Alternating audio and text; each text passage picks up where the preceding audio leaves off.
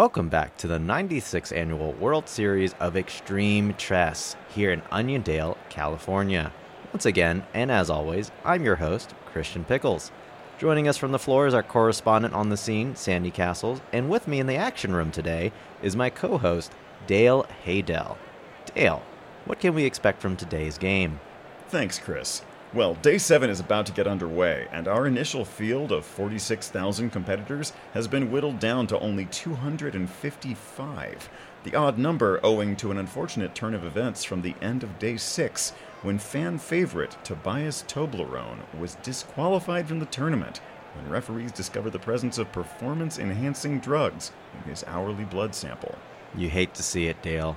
While everyone seems to be talking about the Toblerone scandal, at least one individual must be feeling like the cat that ate the canary. I'm talking, of course, about Joseph Joshmo Schmozef, the recipient of the incredibly rare bye round starting today's tournament. That's right, Chris. Joe was sent to face off against Toblerone this morning before the doping scandal broke. We can see that he's making the most of his time off. It looks like, yes, Joe Schmo has hung a hammock on the tournament floor and appears to be taking a restorative power nap. The Greek philosopher Lucius Seneca once said that luck is when opportunity meets preparation. And Joe Schmo certainly came here today prepared to sit this one out. Let's not downplay the mental aspect. By sleeping in such close proximity to the other players, Joe is showing off. That kind of power move must really be getting under his fellow competitors' skins, which really goes to show how the top players are never not playing. Of course, we can't talk about mind games without bringing up Porky Toyota, the first runner up of the 44th annual games, who famously utilized hypnosis to secure an edge over his competition. That's right, Chris.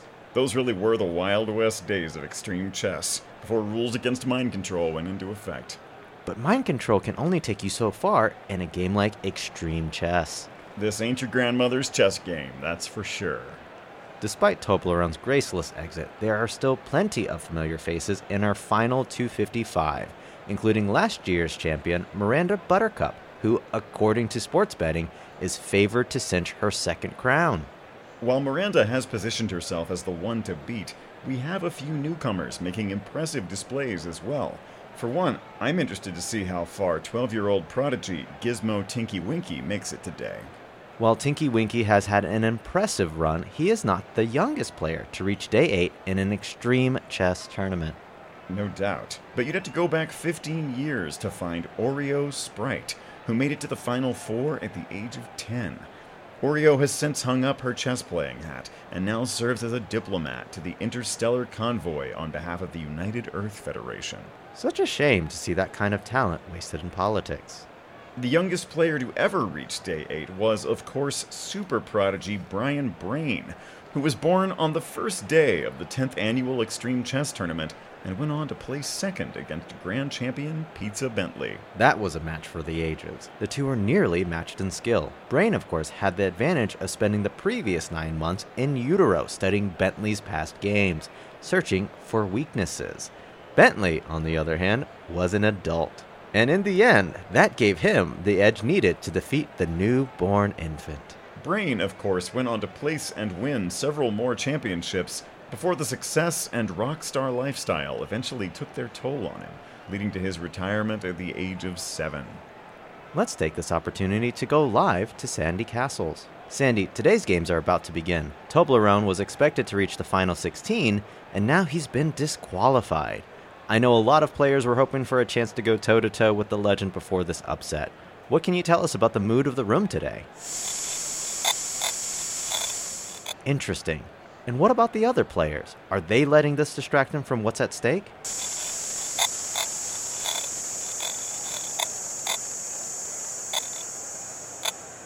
Well, there you have it, folks. Professionalism at its finest. We really are living in a golden age for the sport.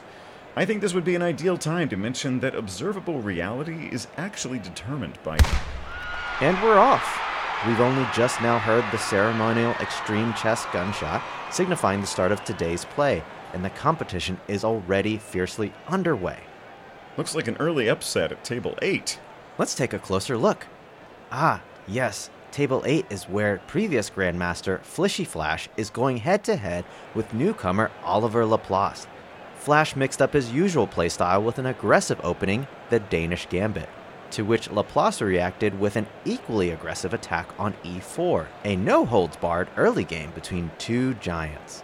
And it looks like Flash is considering, oh my god, I don't believe it. Flash has opened his queenside rook for a possible pin.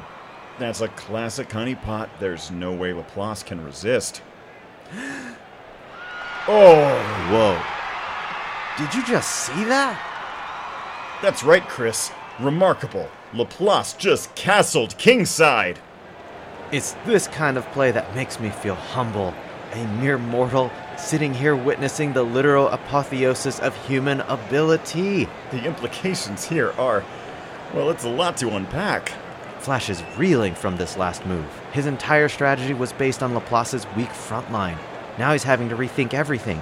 Let's go to Sandy, who's on the scene. Sandy, what does Flash need to do now to regain momentum in this game?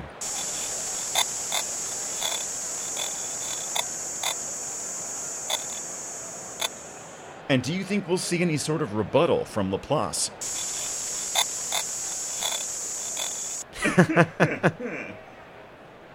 I guess we'll have to wait and see, won't we? Let's go now to table three, where Eliza Smalls and Ukulele Ramirez are deep into their mid game. Smalls and Ramirez are both equally matched on paper. Ramirez has always been a strong defensive player, which Smalls is looking to take advantage of. Smalls plays rook to e3. Ramirez counters with a pawn to b4. Smalls is meticulously cutting through Ramirez's defenses, leaving nowhere for him to hide. But Ramirez covers with staggered pawns. Knight to c3, bishop takes pawn, rook to a4, queen takes rook. It looks like we're seeing a new. Oh my god! I don't believe it! A truly outstanding powerhouse of a move from Smalls. Holy shit! Smalls just blew this game off the hinges. Knight to c4. Check! Ramirez moves back his king, but you can see it in his eyes. He knows the game is over. Now, what Smalls did here was run her opponent around in a circle, then cut through the circle and cut off the head of the snake of the circle. A beautiful maneuver. I'm sure we'll be studying that one for years to come. And, oh, look at this! Ramirez is flailing! He's hoping for any way out to undo the damage that has just been done. He's calling for a referee to review that play. The last effort of a desperate man. The refs won't find anything. Ramirez can request the referees to draw another blood test from Smalls, but that move didn't look like the effects of Thinkitol to me. That was just pure, simple, peak human performance.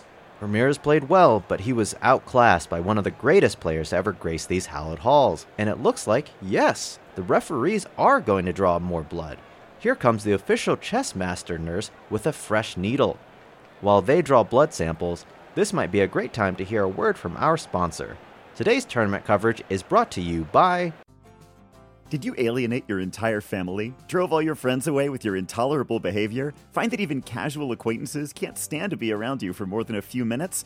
Well, who better to put up with you than you? With one quick call to Clone of My Own, you can relieve your solitude with a companion who will never leave you. Because they are you. Your clone.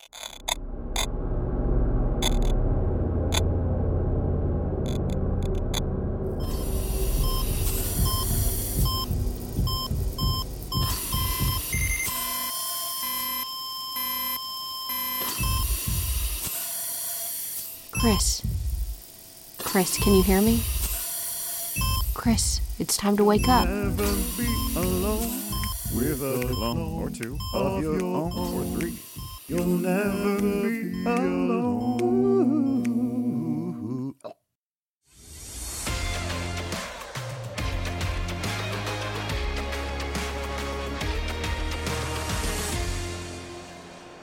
And we're back. It didn't take long, but we've already seen a great deal of the unexpected here today.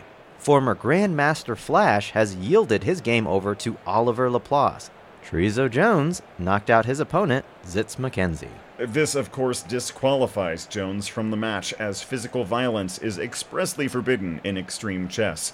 I think that once Zitz wakes up, he will be happy to learn that he's won his match by default. On the other side of the Extreme Chess Hall, Booger Boogerson has just won his game against Kiki the Talking Cat. I find it interesting not only that a talking cat exists, but that she is able to play and even progress in a chess tournament. I mean, when you really think about it, that doesn't make a whole lot of. Hold that thought, Dale. The results of the Smalls blood test are in, and just as we expected, they are negative for performance enhancing drugs. Honestly, I'm surprised they even wasted a needle for this. This is pure speculation on my part, but I have to wonder if the refs are erring on the side of caution ever since Toblerone's incident.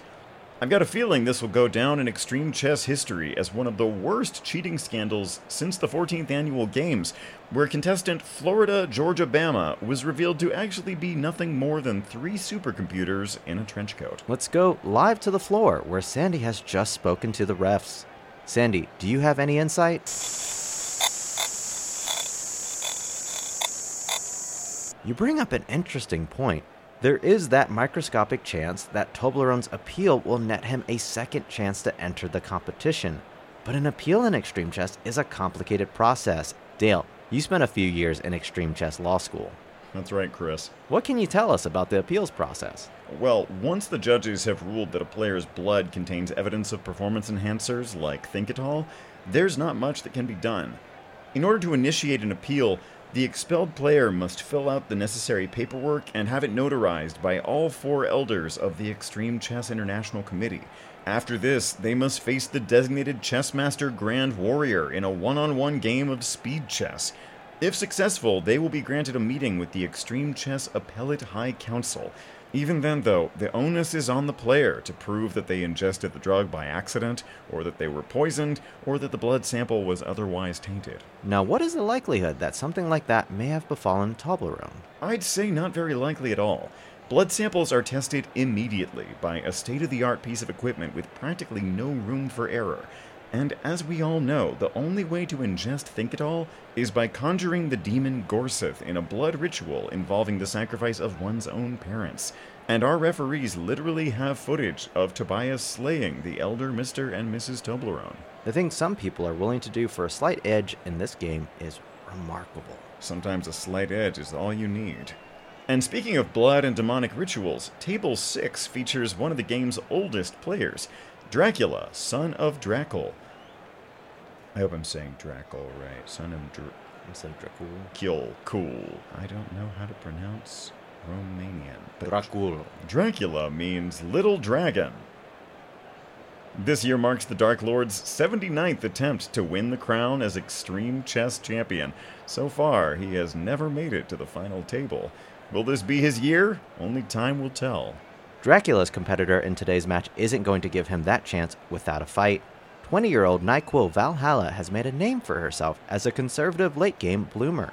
And so far, she's taken great advantage of Dracula's penchant for sacrificing his own pawns. Are you okay, Chris? Sorry.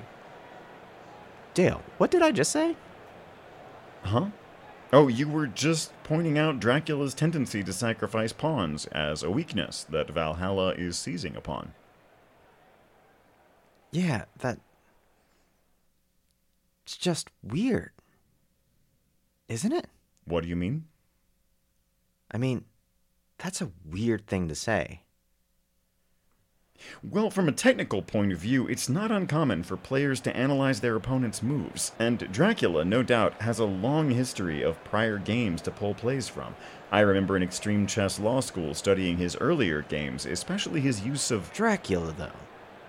We're acknowledging that one of the players right now is Dracula, the fictional vampire. Well, as we know, Chris, there's no law in the Extreme Chess rulebook against fictional players competing. In fact, if you go back to the 80th annual games, you'll remember that the literal Tooth Fairy took home second runner up in a huge upset to Gastro Sonoma. The two players were scheduled to. What was that about a talking cat? Um, Chris, we're live right now. What does that mean exactly? Are we. Is this being recorded? I don't see any cameras, and neither of us have microphones. Well, I think Bishop George Berkeley, father of subjective idealism, said it best when he famously penned the expression esse est percipi, roughly translated as to be is to be perceived. One interpretation of this philosophy is that existence is subjective and dependent upon an audience. In this case, I only exist because you are here to witness me. In your reality, I am, for all intents and purposes, a character in a dream. And should you wake up from that dream, I would cease to be. But what's even more interesting is that Sandy Beaches is now live with Gizmo Tinky Winky, who just won his game against Seamus Banana. What? Let's go live to Sandy. Let's go live to Sandy. Chris, I need you to let us go live to Sandy. I want to know what Gizmo thinks about his meteoric rise to fame. But but can anyone else not hear Sandy when she speaks or is it just me? Chris, we've been over this a hundred times. You need to let go, okay? We're on day seven of the Extreme Chess Annual Tournament. There are a lot of players, a lot of people whose very existences are at stake. Well, French mathematician Rene Descartes once said, I think, therefore I am. That's right, Chris, but Descartes only came to this conclusion after falling asleep inside of an oven. That same night, he hallucinated a vision of an angel inside of a library full of books containing the answers to all of life's questions. Is that true? It is. Look it up. All of life's questions. Like, who are we? What are we doing here? Where are we going? We are the announcers for the 96th Annual Extreme Chess Championship. We are bringing you the news as it breaks. And we are going live to Sandy Beaches. Sandy!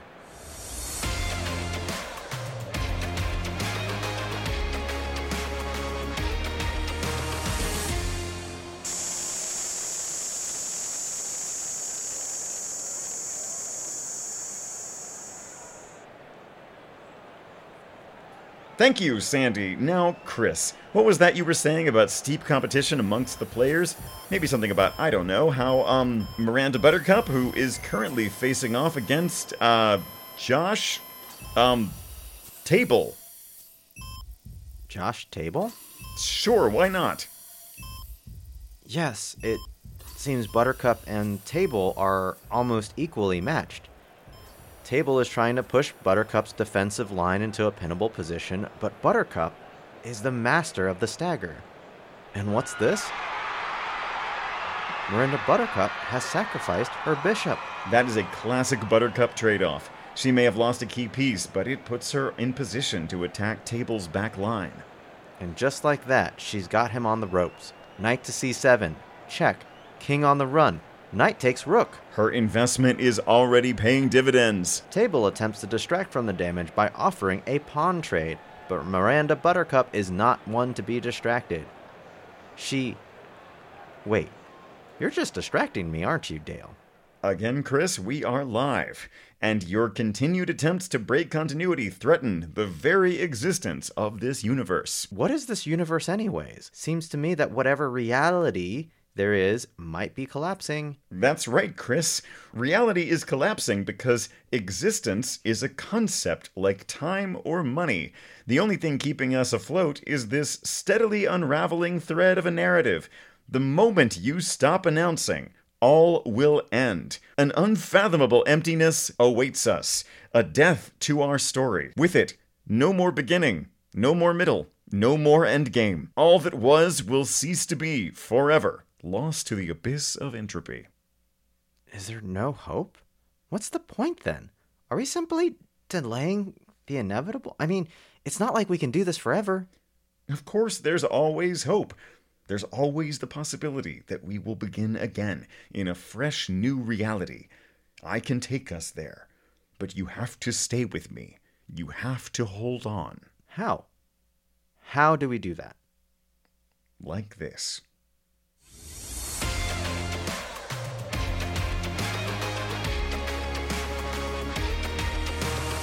That's all the time we have for you today. A truly mesmerizing moment in extreme chess history.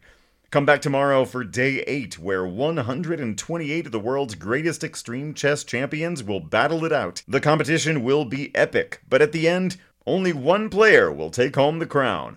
Join us again tomorrow for day eight. Please, please come back tomorrow. Please, please, please.